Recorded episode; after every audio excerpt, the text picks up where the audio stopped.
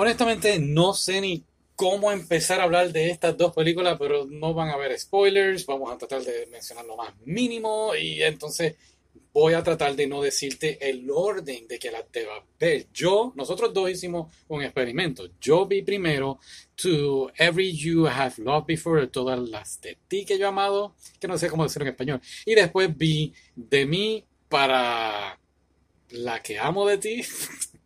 ya sabe español. No, es que no, de verdad que no sé cómo la vayan a doblar. Entonces, yo vi primero To Me, The One Who Loves You, y luego vi To every you I have loved before. ¿No lo vas a decir en español? No. ok. Así que realmente tenemos nuestra propia opinión de cuál debes ver primero, pero no la vamos a decir. Yo digo que el orden que yo vi fue el mejor. Ok. Pero no podemos. Sí, sí, sí, lo que sea. ¿De qué te trata? Bueno, para mí la mejor manera de resumir estas dos películas es, son mundos paralelos y entonces están estas dos parejas está la pareja que podemos decir que es Koyomi y Shiori. Y en la, otro, en la otra película, en otro mundo paralelo, está pues el mismo muchacho Koyomi y Kazume. Y entonces, pues, la moraleja de las películas es que no importa qué mundo paralelo estés, es hacer feliz a la persona que ama. ¿Sí? Está muy bonito, te lo aplaudo.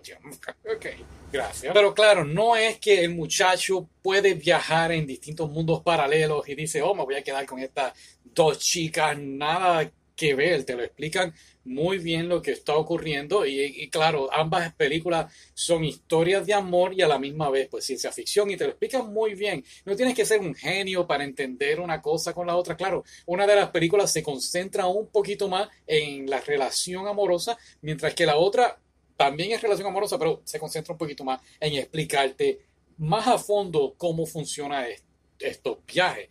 Y es entretenida, es honestamente yo lloré, yo también lloré. Claro, yo no lloré en una película, tuve que entonces volver a, a reverla el final para entonces decir, oh, ok, ok, yo ahí voy a llorar. Entonces, pues sí. ¿Y tú? Yo lloré en las dos, honestamente, porque son muy emotivas. Ambas son bien emotivas, tienen que ver con pues, temas obviamente del amor, pérdida, eh, esperanza sobre todo. Y claro, cuando te presentan el tema de, la pérdida, te la presentan un poquito de spoiler, eh, pérdida pues perdió un perro o perdió a su abuelo y entonces pues cómo sobrellevar ese momento. Entonces pues ya entonces vamos adentrándonos a la película y volvemos al tema del amor y todo esto y hace que la película sea pues honestamente maravillosa. Ambas. Lo interesante de todo esto es que si tú no sabías que son dos películas y ves una, como que, ok, no hay problema, como que claro, te ponen unas escenas de la otra película en ambas películas, como que, ajá, pasó algo y pues si quieres más, pues aquí está la otra película.